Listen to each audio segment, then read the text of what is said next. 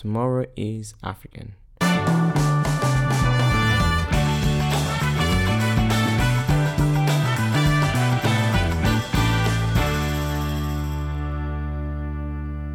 In our community, we believe that globalization should be the main aim of African entrepreneurship. And globalization not just for the sake of it, but for the economic liberation of Africa. And in the light of our present theme on this podcast, which is teamwork, I would like to answer the question of what it takes to build a team that has the ability to foster the makings of a global brand.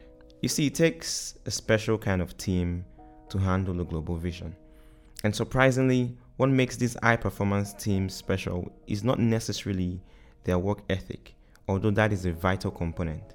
What makes them special is the ability to visualize and execute opportunities and problems multidimensionally.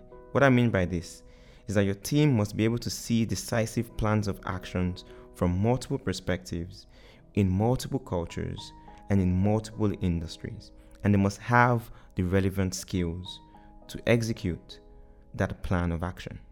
What I've learned is that there are four attributes, four key attributes within startup teams that give them the ability to reach global heights. These four attributes are flexibility, purposeful competence, responsible autonomy, and diversity.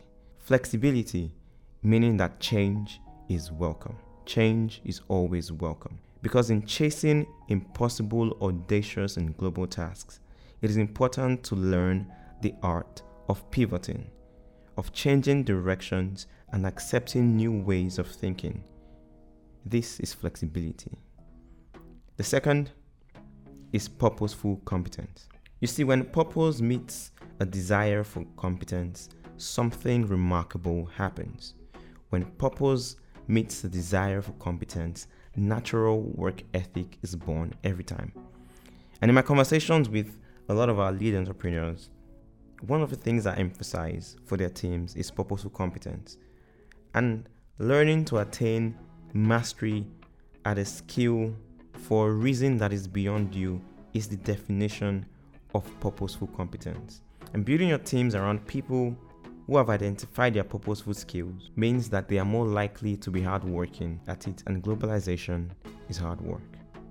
The third is responsible autonomy. You see, Google engineers are allowed to devote 20% of their company time to the pursuit of personal projects. That is responsible autonomy, giving people the freedom to choose. Introducing a culture of freedom within the constraints of your organization.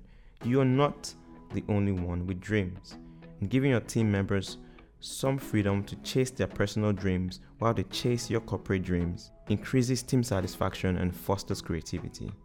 Last but not least is cognitive diversity. On the last episode of this podcast, I explained how teams run on cognitive diversity, people thinking differently. The next question I get asked very often is How do I introduce cognitive diversity into a team? The answer is simple in order to ensure cognitive diversity, you must introduce other layers of experiential diversity. So you must introduce gender diversity, cultural diversity, racial diversity, and sexual diversity. The moment you do that within the team, you hardwire the makings of cognitive diversity into the DNA of your team structure. So we have it flexibility, purposeful competence, responsible autonomy, and cognitive diversity. These are the four key attributes of teams that can carry and embody a global vision. Remember this your team is the cell of your organization, and you have to build them wisely. Tomorrow is African. I am O.